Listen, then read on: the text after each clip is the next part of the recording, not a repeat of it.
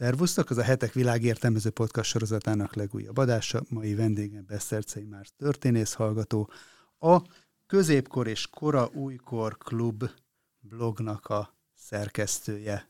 Szervusz, Márk!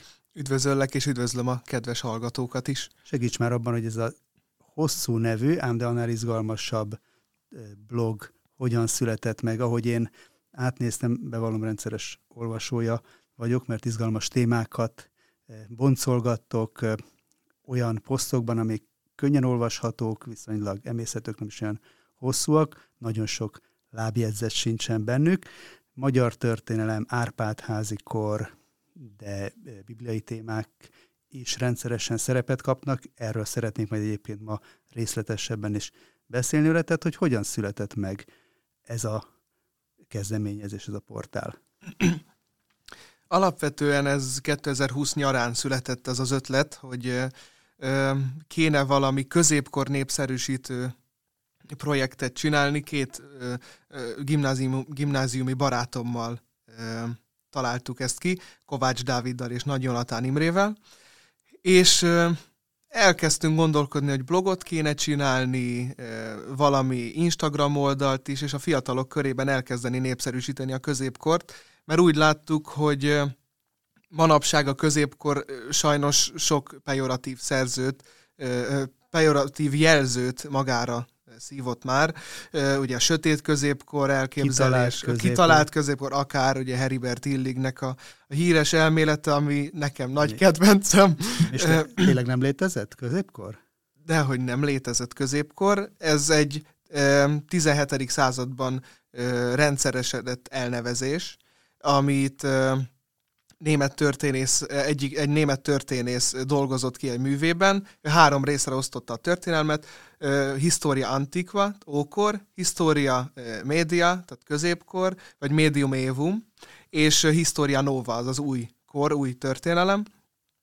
Alapvetően ez a kifejezés egyébként már régóta létezik, tehát már Szent Ágoston írója a De Civitate Dei című művében, hogy in hoc interim século, ezen átmeneti időszakban. Ez a mottótok is, ha jól emlékszem. Igen, nem véletlen választottuk ezt a blog mottójának. Ő ugyan nem abban az értelemben használja az átmeneti korszak kifejezést, mint ahogy mi a középkorra szoktuk azt használni, de mégiscsak maga a kifejezés megjelenik, úgy, ahogy mi használjuk abban az értelemben, a reneszánsz korban jelenik meg, és ugye azt mutatja, hogy az antik kultúra és az akkori reneszánsz, az antikhoz visszaforduló kultúra közé beékelődött egy időszak, egy átmeneti korszak, ami mind a kettőtől igazából különbözik, de az antikból elég sokat merít, de mégiscsak különbözik tőle. Szerintem a középkor pontosan ezért is olyan érdekes, mert ha megnézzük, filozófia, teológia, ugye a skolasztikus filozófiát lehet említeni, egyetemek kialakulása, városi élet, a pápaság és császárság küzdelme, ezek mind olyan dolgok, amik igazából sem előtte, sem utána nem jelennek meg ilyen szinten. Ez a középkornak a sajátja, és szerintem ezért izgalmas ezzel foglalkozni, mert csomó olyan jelenség figyelhető meg a középkorban, ami egyedivé teszi, és ez nem rossz értelemben egyedivé, hanem jó értelemben érdekes korszaka volt Európának, és szerintem ma az európai kultúra szegényebb lenne, a keresztény kultúra is, hogyha a középkor teljesen kimaradt volna a történelem. Jól értem, hogy valamennyire szeretnétek visszaállítani a középkornak így a megtépázott becsületét, mert ugye azért a francia forradalom és a felvilágosodás volt az, amelyik rá aggatta azért leginkább ezt a sötétkor, retrográd, bigott korszaknak a képét, ami azért az oktatásban is, meg a világképünkben is így megmaradt. Ennek azért lehetett ideológiai megfontolása is, oka is, mondván, hogy akkor a felvilágosodás, az értelemnek, rációnak a korszaka, az velük kezdődött el.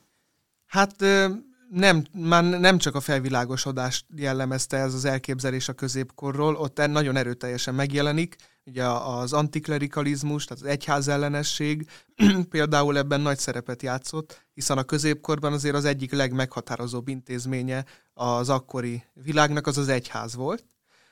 de már a reneszánsz korszakban gúnyolódnak a középkoron, a középkori bigottságon, vallásosságon, sőt a középkori filozófián is. Tehát ilyen gúnyos iratokat írnak arról, hogy a középkorban milyen felesleges teológiai, meg filozófiai kérdésekkel foglalkoztak. Tehát tényleg egy gúnyos helyzetbe állítják be az egész középkori kultúrát, és ez igazából azóta is egy tart. Tehát rengeteg olyan ember van, aki ezen elképzelésekben él, holott azért a középkor kutatás az egy csomó ilyen elképzelésről már lerántotta a leplet.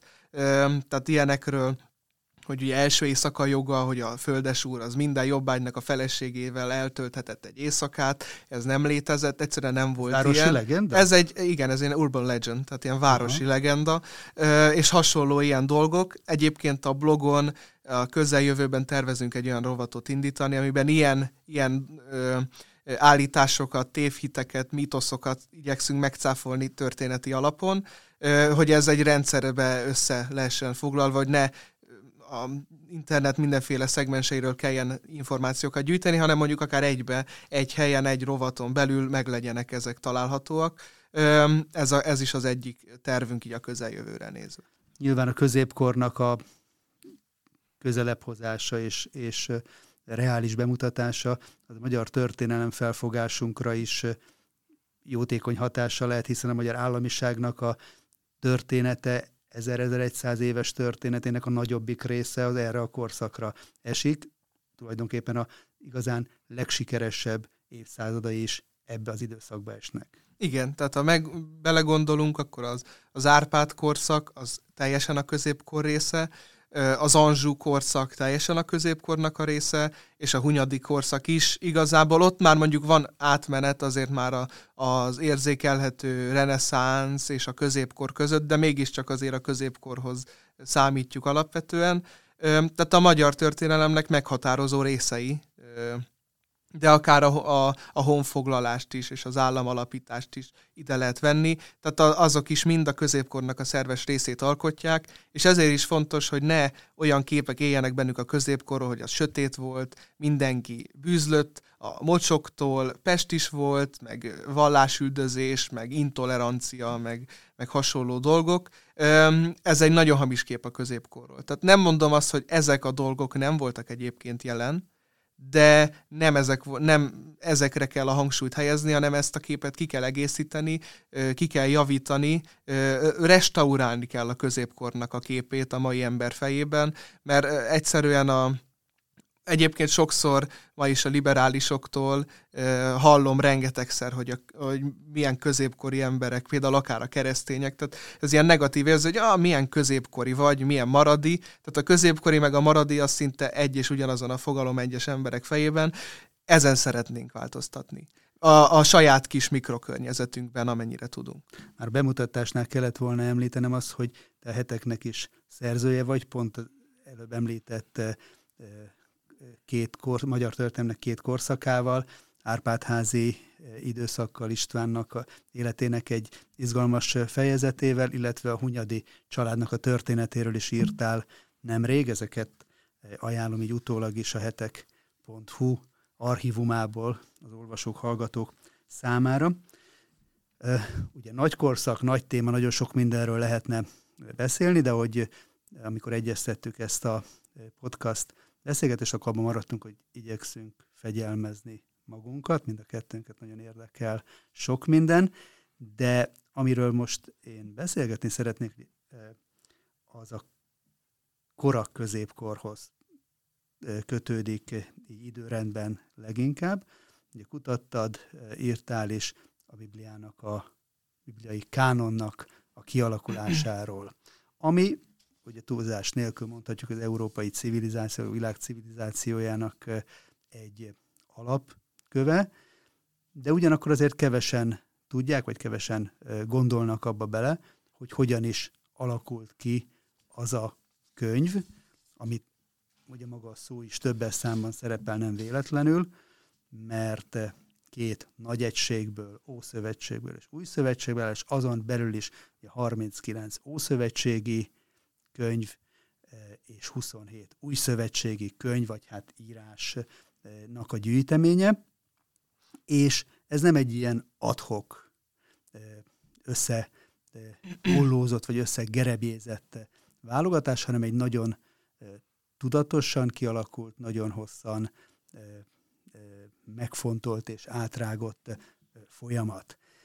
De mielőtt a magának erről a kánon kialakulásának folyamatáról beszélnénk, ugye az új szövetségnek több szerzője van, és ezt a több szerzőt nek az életébe azért betekintést is nyerünk az evangéliumokon, újszövetségi írásokon keresztül. De az újszövetség egy ponton véget ér, a történeti leírása szakasza véget ér, a szerzők viszont éltek tovább. Segítenél egy kicsit abban, hogy mi is történt az újszövetségnek a szerzőivel, mondjuk, hogyha az evangélistákkal kezdjük, akkor mit lehet az ő további életükről tudni? Hát ugye az evangélistákat említetted, akkor tényleg érdemes velük kezdeni, és az első legyen Máté. Mátéról a hagyomány azt tartja, hogy ő Etiópiába ment, és ott hirdette Istennek az igéjét, és ott találkozott azzal a kandakéval, akit ugye Fülöp megtérített, és ugye ő meg is keresztelkedett, és ő az, aki ugye pártfogásába vette Máténak ezt a projektjét, ha szabad így fogalmaznom, és nagyon szépen is haladt a térítés, azonban az etiópiai uralkodó az végül is megölette Mátét, mert Máté nem egyezett bele abba, hogy jóvá hagyjon egy bibliailag kifogásolható házasságot a király és egy általa kedvelt leány között. Tehát Mátét Etiópiában végzik ki. Ha jól emlékszem, akkor karddal döfik keresztül. Tehát ez marad meg a hagyományban. Tehát ő vértanú halált halt Etiópiában a hagyomány szerint. Tehát a fennmaradt iratok, ugye ezek egyébként az új szövetség szerzőinek az életére a legtöbb forrásunk, ami ugye a Biblia utánról származik, azok apokrif iratok. Ez nem azt jelenti, hogy mindegyik tévedést tartalmaz, hanem azt jelenti, hogy ezek nem kerültek bele a kánonba, de több olyan mű van, ami meggyőződésem és több kutató meggyőződése szerint is tartalmaz történetileg hiteles eseményeket, elbeszéléseket, és tartalmaz olyan dolgokat, amik akár egy kereszténynek is építőek lehetnek. Persze attól eltekintve, hogy ezeket nem tartjuk, akkor sem a kánon részének. Tehát Máté, ő Etiópiában hal meg a hagyomány szerint. A helyzet Márkkal? Hát Márk, ő szintén csak Afrikába megy, Egyiptomba. A kopt egyháza mai napig úgy tartja, hogy Márk volt az első alexandriai püspök, ő alapítja meg az alexandriai püspökséget. Az ő esetében is vértanú halál a történetnek a vége, ugyanis hozzákötözik, ha jól emlékszem, egy lóhoz, és addig vonszolják a város utcáján, amíg ugye meg nem hal. Ugye ott nem volt olyan sima betonút, mint sokszor manapság, hanem ott köves, érdes helyeken húzták végül, nem lehetett kellemes szegény Márknak, de az biztos, hogy vértanú halált hal Alexandriában. Az, hogy a püspökséget ő alapítja, ez ugye kérdéses, ez minden apostolnál kérdéses, mert sok helyen tartották fent, hogy hogy a mi egyházunkat, ez meg az apostol alapította, ezek kétesek, elég csak Rómára gondolni, mindjárt majd rátérünk, de valószínű, hogy Márk tényleg Alexandriában tevékenykedett, Egyiptomban, és ott lett vértanú halált. Ha tovább megyünk, ugye Lukácsról, ő az, aki nem tartozik az apostolok sorába, igen. Mégis az új szövetségnek az egyik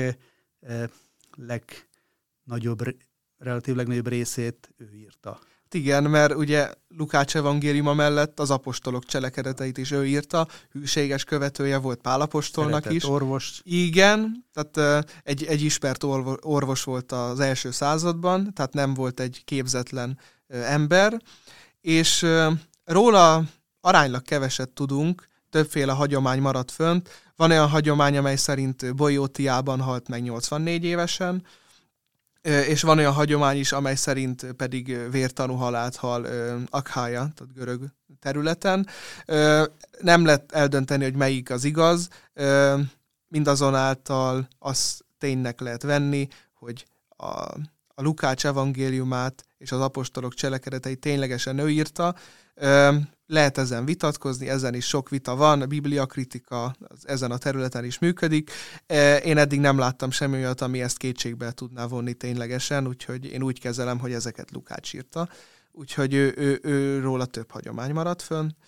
És végül János, aki ugye evangéliumot is írt, levelei is megtalálhatók az Új Szövetségben, és a híres neves apokalipszise, amivel az Új Szövetség zárul. Igen, ugye ő volt a szeretett apostol, ahogy azt az evangéliumok írják.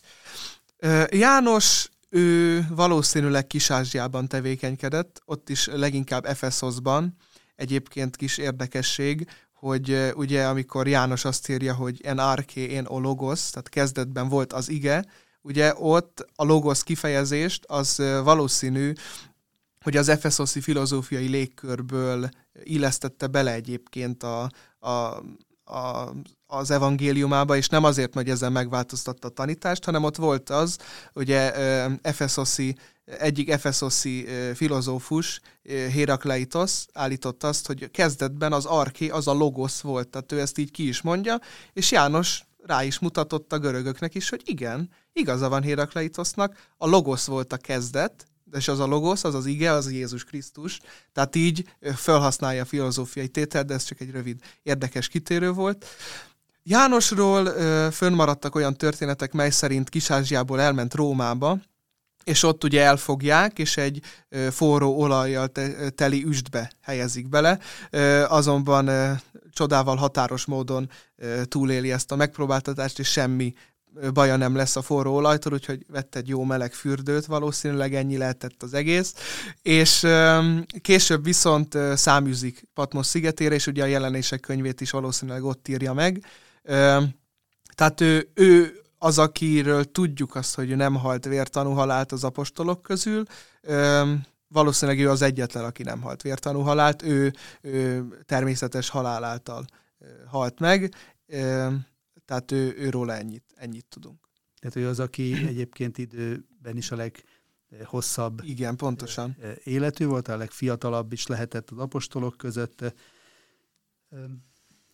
Ugye utána következik, ha most így a Új Szövetségnek a írásoknak a sorrendjét nézzük, akkor Pál apostolnak a levelei. Ugye Pál, aki utólag, ahogy ő mondja, a legméltatlanabb, legkésőbb csatlakozott az apostoloknak a sorához, mégis talán az egyik legnagyobb hatást gyakorolta az Új Szövetségre. Az ő életével kapcsolatban mi az, amit tudhatunk? Hát ugye Pál apostolt nagyjából ott hagyja el, ott veszítjük el a történeti fonalat a Bibliában, ahogy ugye Rómába szállítják, mint fogoly. Itt is többféle hagyomány maradt fönn. Egy 3.-4. Században keletkezett irat, az Acta Pauli, tehát Pál cselekedetei szerint Rómában prédikált, tehát hirdette az igét, amennyire ugye fogságából adódóan tudta. És érdekes, például előkerül egy Patroklusz nevű császári rabszolga, aki Nérónak egyébként a pohárnoka a történet szerint, és ő is megtér, de érdekes módon ugyanúgy kizuhan az ablakon, ugye Pál apostol késő esti prédikációja közben, mint Eutychosz az apostolok cselekedeteiben. Pál apostol ugye feltámasztja, és ugye Patroklusz utána Néró előtt vallja meg a hitét, és Néró ezen annyira feldühödik, hogy ezután következik az a történet, ugye Pál apostolnak a pere lefolyik, és eldöntik, hogy akkor lefejezés lesz ennek a történetnek a vége. És Pál apostolt a hagyomány szerint valóban a Néróféle keresztényüldözés, Krisztus után 64-től 68-ig zajlik ez nagyjából. Tehát a Néróféle keresztényüldözés során hal vértanú halált. A hagyomány szintén azt tartja fönt, hogy lefejezték. Tehát ő lefejezés általi halállal nyerte el a vértanúság koszorúját, ahogy a vértanú aktákban lehet olvasni.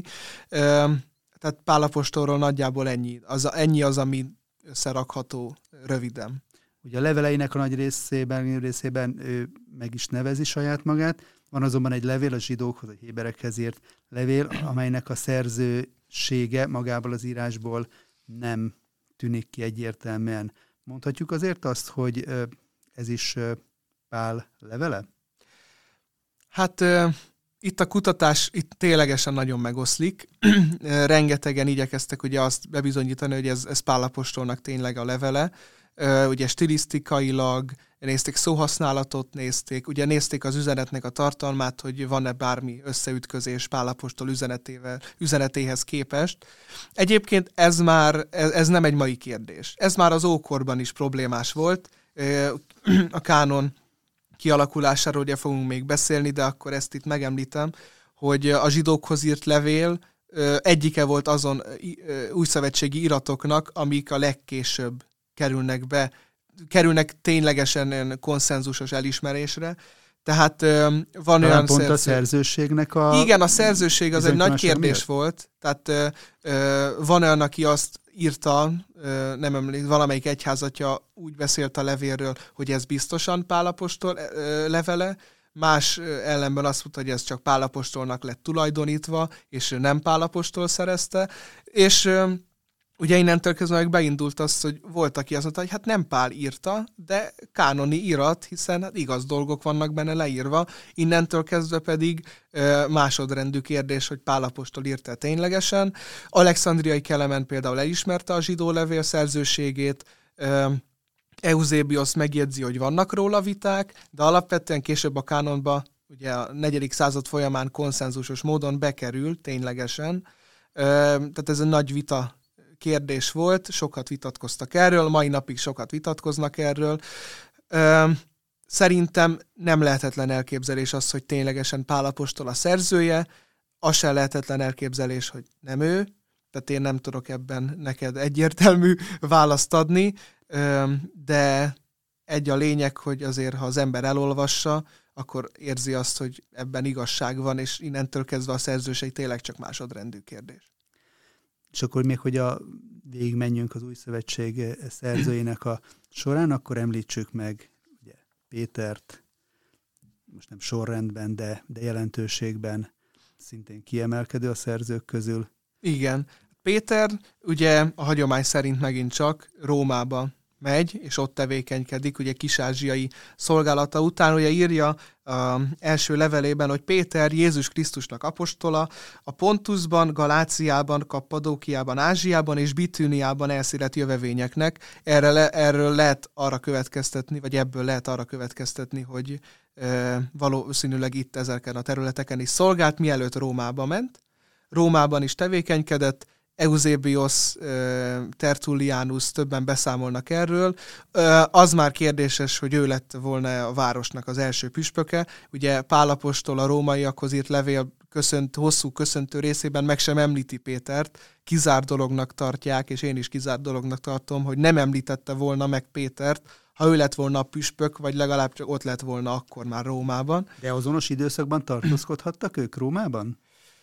Hát nem kizárt. Tehát ezt nem tudom kizárni. Valószínűleg ugyanabban az időszakban is haltak vértanúhalált, tehát a Néróféle keresztény üldözéskor hal meg Péter is egyébként Rómában. De az, hogy Péter lett volna Róma első püspöke, ez nem bizonyítható. Egyébként Eusebius egyháztörténetében homályosan fogalmaz, mert úgy fogalmaz egyik helyen, hogy Péter után Linosz lett a római szék első püspöke, de ugye ebből nem vezethető le, hogy Péter is püspök lett volna, de az sem, hogy Péter nem volt püspök.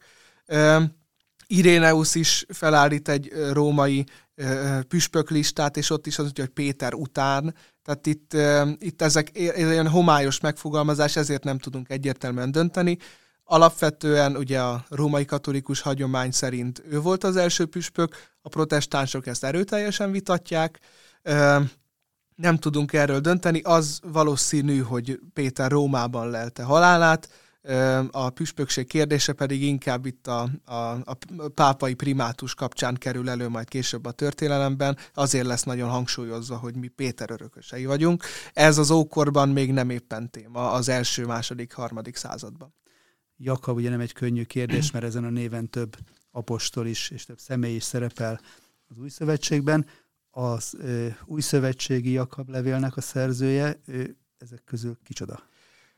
Hát a legvalószínűbbnek Jakabot, az úr testvérét tartják, akinek ugye a mellékneve Justus volt, az az igazságos.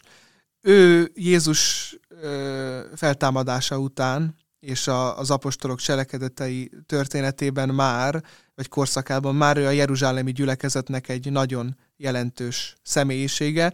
Ugye őt tartják Jeruzsálem püspökének is, tehát a jeruzsálemi gyülekezet vezetőjének. Ha megnézzük az apostolok cselekedetei 15-ben, amikor ugye van az apostoli tanácskozás, akkor is a döntő szót igazából Jakab fogja kimondani. Tehát Jakab az, aki az egészet úgy látszik, hogy levezényli. Tehát ebből is látszik, hogy egy prominens tagja volt a közösségnek.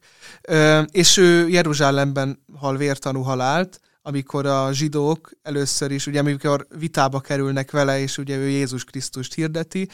Alapvetően egyébként sok bajuk nem volt Jakabbal, tehát le is írja talán Euzébiusz, de lehet, hogy valamelyik akta, Jakabról szóló irat, hogy a vértanú halála után egyes zsidók gyászolták is, hogy egy ilyen nagyszerű embernek kellett vértanú halált halnia, azért, mert ugye Jézus Krisztust hirdette. De a lényeg az, hogy a zsidókkal vitatkozik, a zsidóknak hirtelen felindulásból elege lesz Jakabnak a tevékenységéből, és először is lelökik a templom ormáról, tehát elég mélyet zuhan Jakab, utána pedig még kis élet van benne, megkövezik.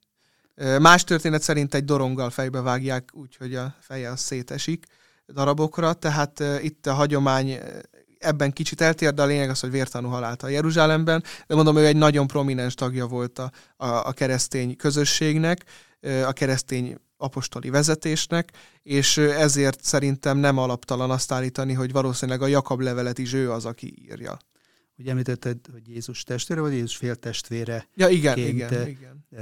Lehet. Azt hozzáteszem, hogy a katolikus és ortodox hagyomány ezt nem fogadja el. Ők azt mondják, hogy maximum unoka testvére lehetett, hiszen hát Mária örök szüzességének dogmája szerint Máriának Jézus születése után sem lettek gyerekei, hiszen akkor nem lett volna örök szűz. A protestánsok azért ezt erőteljesen vitatják. Ez is egy kérdéses dolog. Mi alapvetően azt valljuk, hogy Jakab az Úrnak, tehát Jézus Krisztusnak valóban a féltestvére volt, tehát Máriától és Józseftől született. És akkor még maradt egy nagyon rövid levélnek a szerzője, Júdás. Igazából Júdásról nagyon sokat nem tudok most hirtelen mondani, tehát ő az egyetlen, akinek nem ismerem a háttértörténetét. Valószínűleg tartom, hogy ő is vértanú halált halhatott valahol,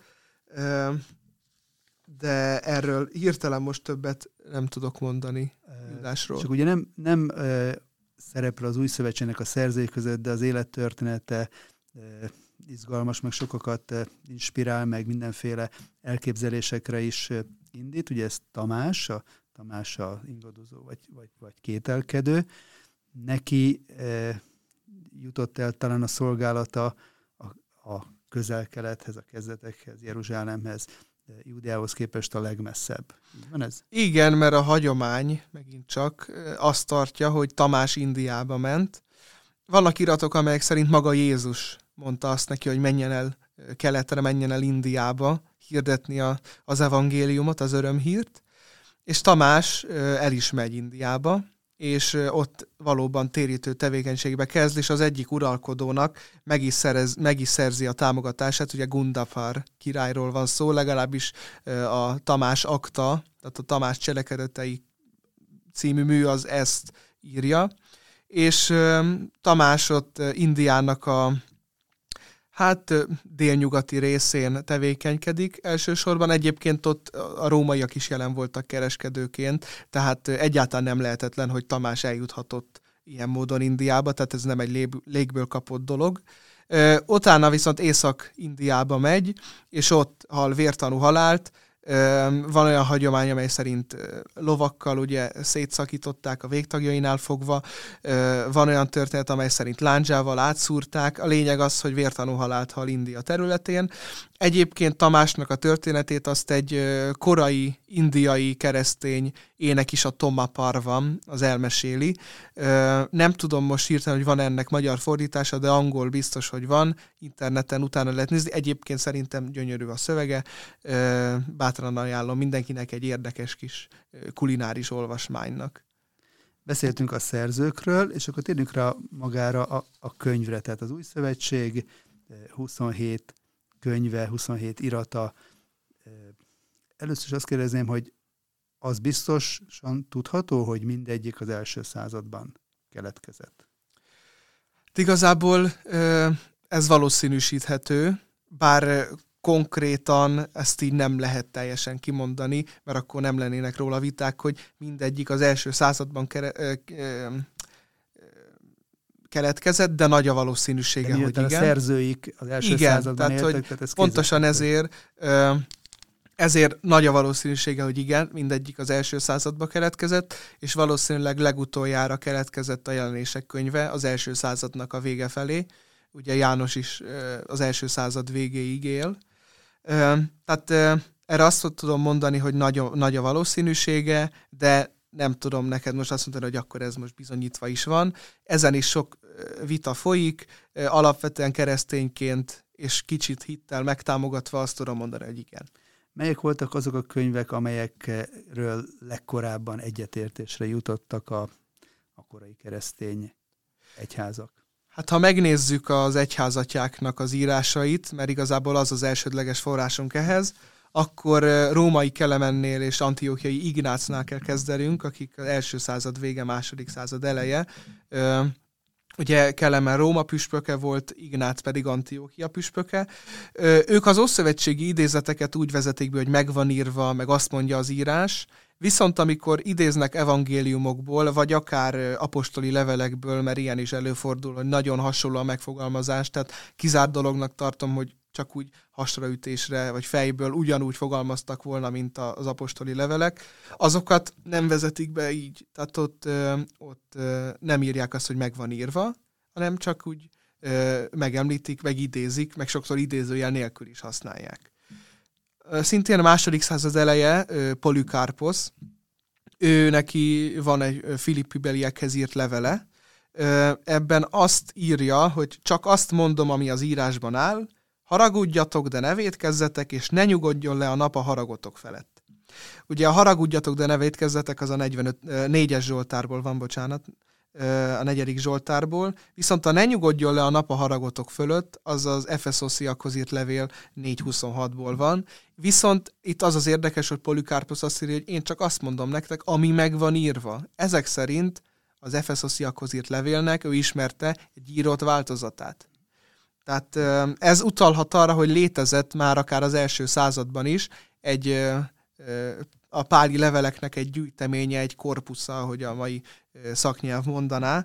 Tehát volt egy ilyen levélgyűjtemény első század vége, második század eleje, amit Polükarposz például már ismert. Barnabás levele, vagy a Barnabás levél, amit nem Barnabás írt, tehát nem Pál apostolnak az utitársa, ez is inkább a második században keletkezett. Ez a levél idéz Máté evangéliumából, és úgy írja, hogy amint az írás mondja. Tehát megint csak itt egy evangéliumról látszik az, hogy van írott formája már a második században.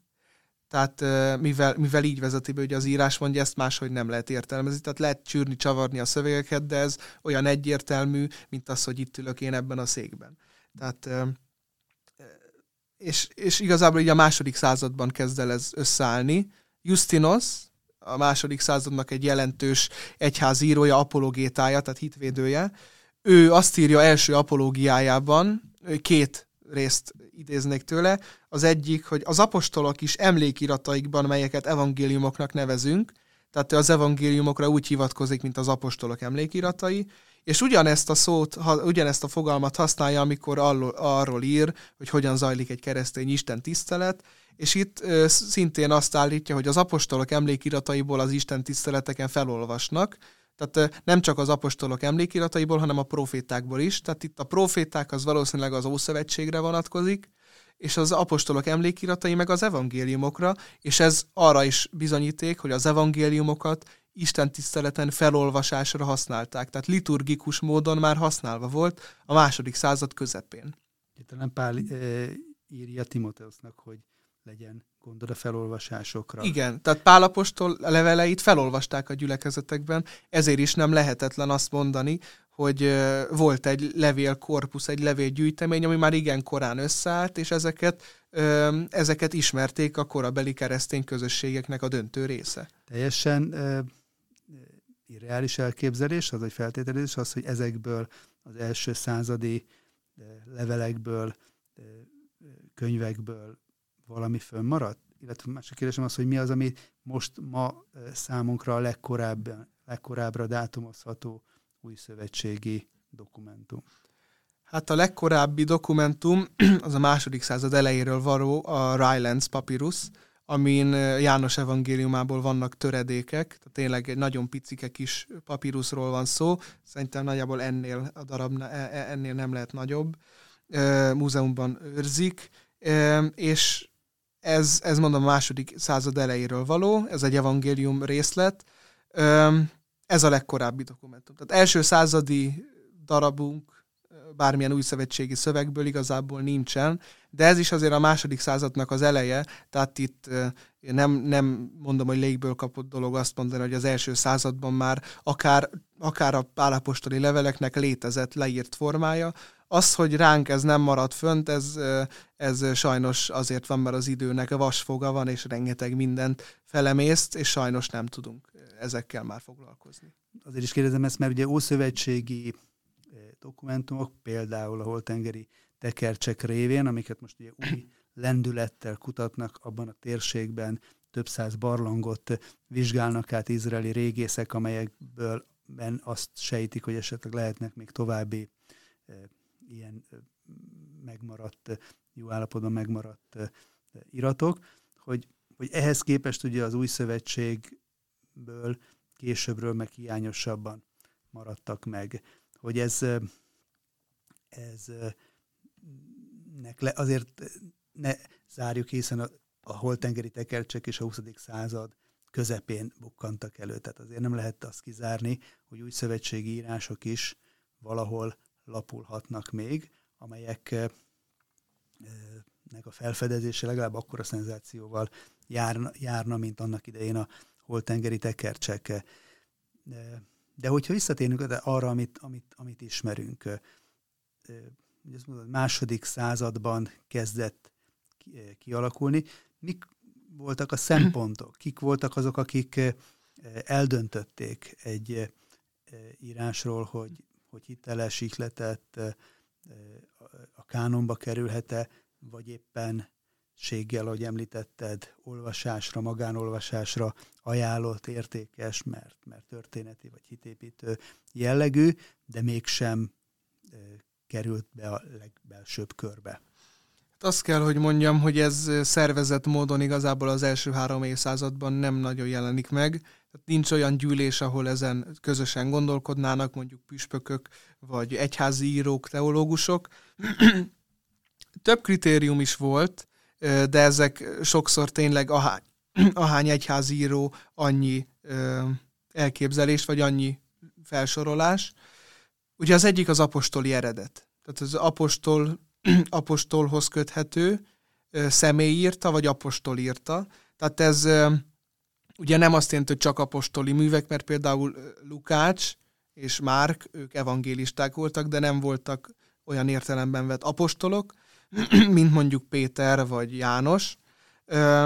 Tehát igazából itt az, hogy vagy az apostolok korából, vagy azt közvetlenül követően született írások, amelyek apostoli örökséget hagyományoztak át, és itt bejön a másik kritérium is, hogy az igaz hittel mennyire egyezik meg. Tehát azzal a hittel, amit a keresztény közösségek alapvetően vallottak, ugye Krisztusnak az istensége, de Krisztusnak az embersége is, a megváltás, és ezek az alapvető tanítások, hogy ezek mennyire jelennek meg ezekben a művekben, és nem tartalmaznak-e olyat, ami nyíltan eretnekség, vagy nyíltan ellene mond a keresztény tanításnak.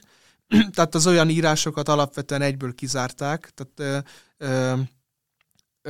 Például az egyik püspökről Eusébiosz tartotta fent azt a történetet, hogy az egyik gyülekezetbe elmenve hallotta, hogy ott Péter evangéliumából olvasnak föl, és először úgy volt vele, hogy hát jó indulatlan, hogy hát akkor olvassák föl, hát nagy probléma nem lett belőle, viszont utána, amikor részletesebben utána ment ennek a Péter evangéliuma dolognak, akkor rájött, hogy az bizony súlyos eretnekségeket tartalmaz, mert doketista tanítás van benne, ami azt vallotta, hogy Jézus Krisztusnak csak egy látszatteste volt, és ilyen tanításokat fedezett föl benne, és egyből írt a gyülekezetnek, hogy ne olvassák föl, mert ez káros a keresztény tanításra nézve. Valószínűleg nem Pétertől származott, hanem tehát ez 100%, hogy ez csak neki lett tulajdonítva. Tehát ebből is látszik, hogy egyrészt nem tekinthető automatikusan kánoniratnak, amit egy apostolhoz kötnek, de ami mondjuk nem apostoli szerzőségű, de apostolokhoz köze van, mondjuk Márk meg Lukács esetében, az pedig nem zárható ki egyből a kánonból. Én ezért is úgy gondolom, hogy ez egy nagyon komoly folyamat, tehát nem összeollózásról van szó, ez egy nagyon hosszú, komoly folyamat volt, amelynek a végén végül is komoly kritériumok mentén, ugye ez a kettő az legfontosabb, amit én itt most említettem, végül is összeállt hosszú idők alatt az, hogy mi tekinthető kánoni iratnak, és mi az, ami pedig nem. Maradt ez kapcsolatban a későbbi korszakokban vita vagy kérdés? Talán ugye a katolikus újszövetség, a katolikus biblia tartalmaz olyan könyveket, amelyek a protestáns bibliákban nem szerepelnek. Ezekkel mi a helyzet? Igen, hát ugye ezek a deuterokanonikus, azaz másodkanonizált könyvek, ezek ugye az Ószövetségben találhatóak, tehát olyanok, mint a Tóbiás könyve, Judit könyve, egy első és második Makkabeus könyvek. Ezek ugye a Szeptuagintában, tehát a görög, az Ószövetségnek a görög verziójában, görög fordításában vannak benne, és alapvetően ez volt az, amit a korai keresztények bibliaként használhattak, ez a Szeptuaginta fordítás, és amikor a 4. században véglegesedett a kánon, ott kitört egy nagy vita, ugye a vulgátát, tehát a latin nyelvű szentírást létrehozó, lefordító Jeromos és a hippói püspök Ágoston között. Ugyanis Ágoston amellett érvelt, hogy az Ószövetség esetében a Szeptuaginta kánonját kell követni, tehát a plusz 7 ugye betoldott deuterokanonikus, tehát másodkanonizált könyveket is tartalmaznia kell az Ószövetségnek. Jeromos viszont, aki rengeteg időt töltött egyébként a régi Izrael területén, őt a rabbikkal való viták, beszélgetések meggyőzték arról, hogy a héber kánont kell elfogadni, ami pedig ezt a 7 könyvet nem tartalmazza. Tehát itt egy komoly vita, vérremenő vita tört ki Jeromos és Ágoston között, és végül ugye Ágostonnak lett, úgymond övé lett a győzelem, mert a deuterokanonikus könyvek bekerültek a katolikus és ortodox ószövetségbe is, bocsánat, nem újszövetségbe. A mai napig ez egyébként benne van. Ugye a protestáns kánon az a héber kánon szerint halad, és abban nincsenek ezek benne. De ezek, mondom, ez igazából sok vitát szült. Amikor az Ószövetséggel kapcsolatosan megnézzük az egyházatyák írásait, akkor több példát is láthatunk. Ugye az első keresztény oldalról, aki egy listát hagy ránk arról, hogy az Ószövetség milyen könyvekből áll, az Szárdessi Melitón. Ezt Eusébiusz egyház története idézi, ezt a melitóni kánon jegyzéket, vagy listát.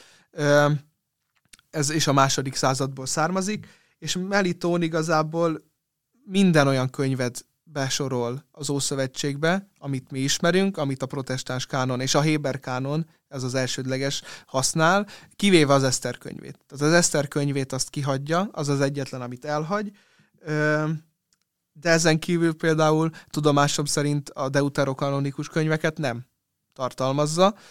Ha megnézzük mondjuk a 4. századból Atanázius alexandriai püspöknek a húsvéti levelét, az egyik húsvéti levelét, akkor abban megint csak nagyrészt ugyanaz a kánon szerepel, mint ami a protestáns és a héber Ószövetségben van.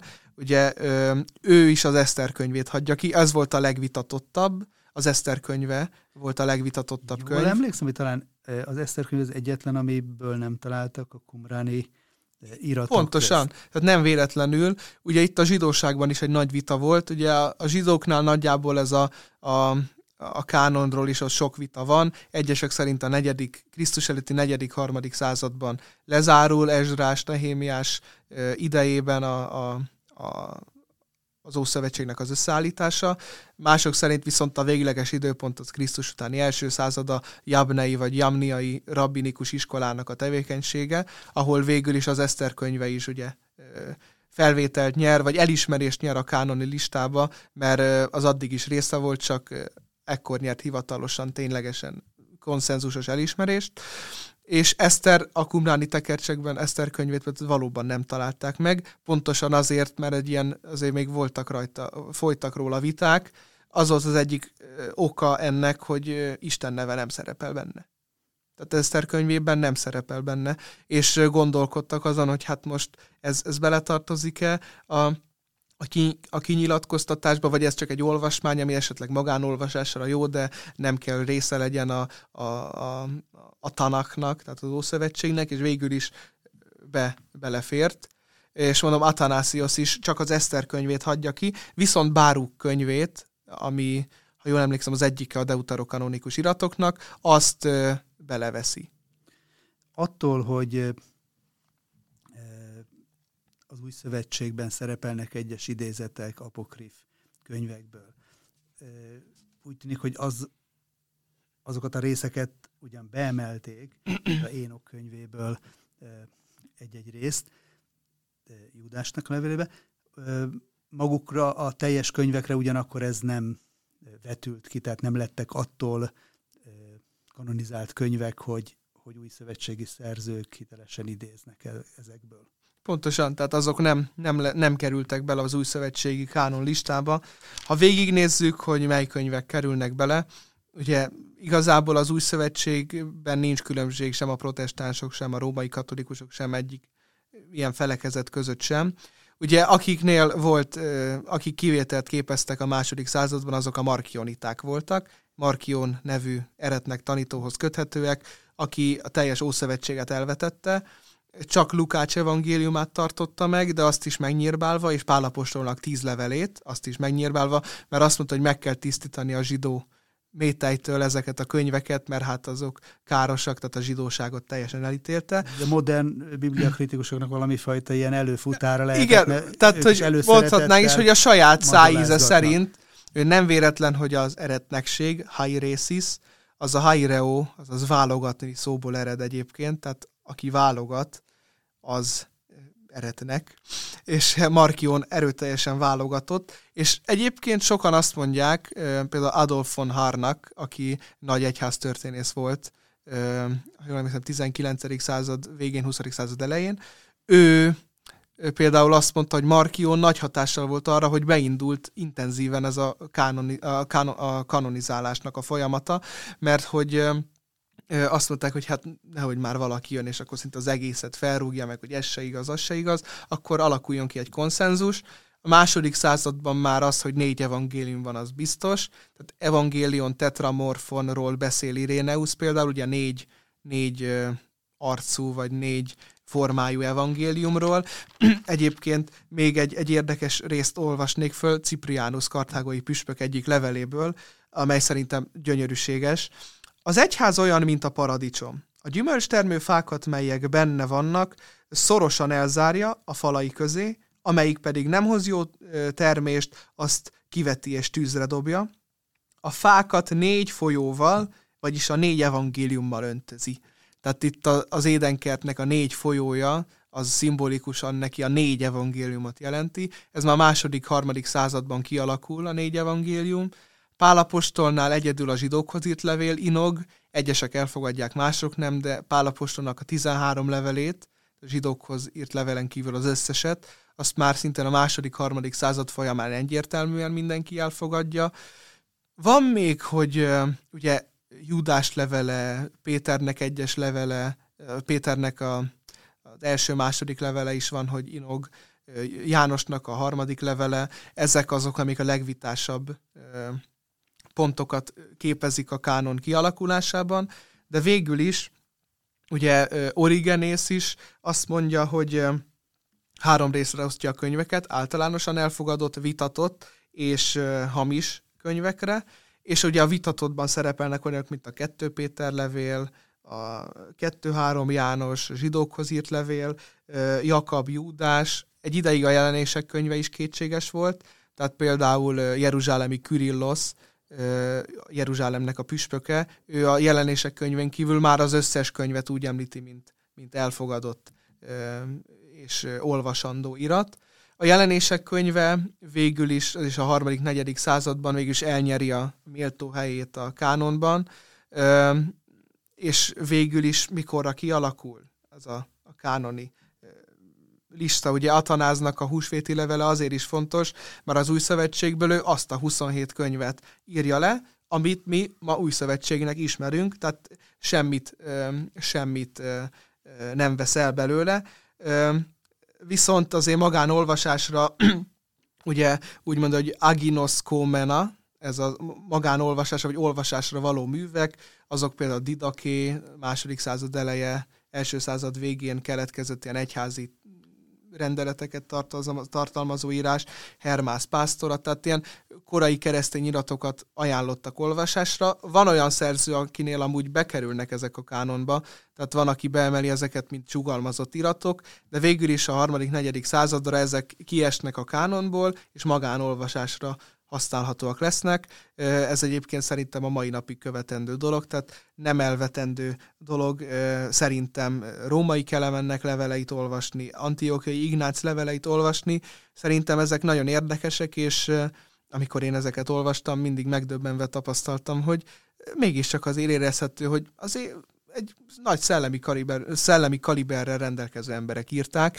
Én ezért mindenkinek csak ajánlani tudom, hogy persze óvatosan, de magánolvasásra úgy, ahogy mondjuk egy szakkönyvet vagy egy regényt olvas. Az ember úgy olvassák, hogy hát ez egy hasznos és jó gondolatokat is tartalmazó olvasmány lehet. A lényeg, hogy lezárjam a hosszú gondolatmenetemet, hogy végül is a jelenések könyve is beemelődik a kánonba a 4. század végére, és 3 zsinat, a 382-es római, a 393-as hippói és a 397-es karthágói zsinatok végül is kimondják, hogy ugye mik a kánoniratok. Ezeken már az Ószövetségben benne vannak a deuterokanonikus írások is, tehát a Héber kánont már ezek sem fogadják el, Jeromos az kitart mellette, de alapvetően a Bibliának a végleges összeállítása az a 4. század vége felé történik, de ez nem azt jelenti, hogy akkor rollozzák össze, ráadásul nem is a níceai zsinaton, ez egy nagyon elterjedt tévhit, a níceai zsinaton lett összeolózva, nem, níceai zsinaton szó sem esik a kánonról, sok mindenről beszélnek, de a kánonról éppen nem. Végül is a 4. század végére áll össze, de mondom, ez egy hosszú folyamat, tehát az alapok, igazából a gerince az új szövetségnek, az már a 2. században igazából megvan, onnantól kezdve már csak egyes könyvek kiestek, más könyvek pedig elismerést nyernek és bekerülnek a kánonba. Tehát ez nagyon röviden a hosszú történet, de órákig is lehetne akár róla beszélni. Hálásak lehetünk azoknak a korai egyházatyáknak, akik megtették és a kezünkbe adták, megpróbálva, átrostálva ezt a kincset, és nagyon köszönjük Besztercei Márknak is, hogy ebbe segített beavatni. Középkor és Kora Újkor Klub.blog.hu, ne ijedjetek meg ettől a hosszú felsorolástól, itt majd a leírásban, a videó alatti leírásban megtaláljátok, iratkozzatok föl a Középkor blogra, és iratkozzatok föl a hetek.hu YouTube csatornájára is, ahol további izgalmas beszélgetésekre készülünk. Köszönöm, Márk, hogy itt voltál, és sok sikert a további kutatásokhoz. Én köszönöm, nekem volt a megtiszteltetés, és köszönöm a kedves hallgatóknak is a figyelmet.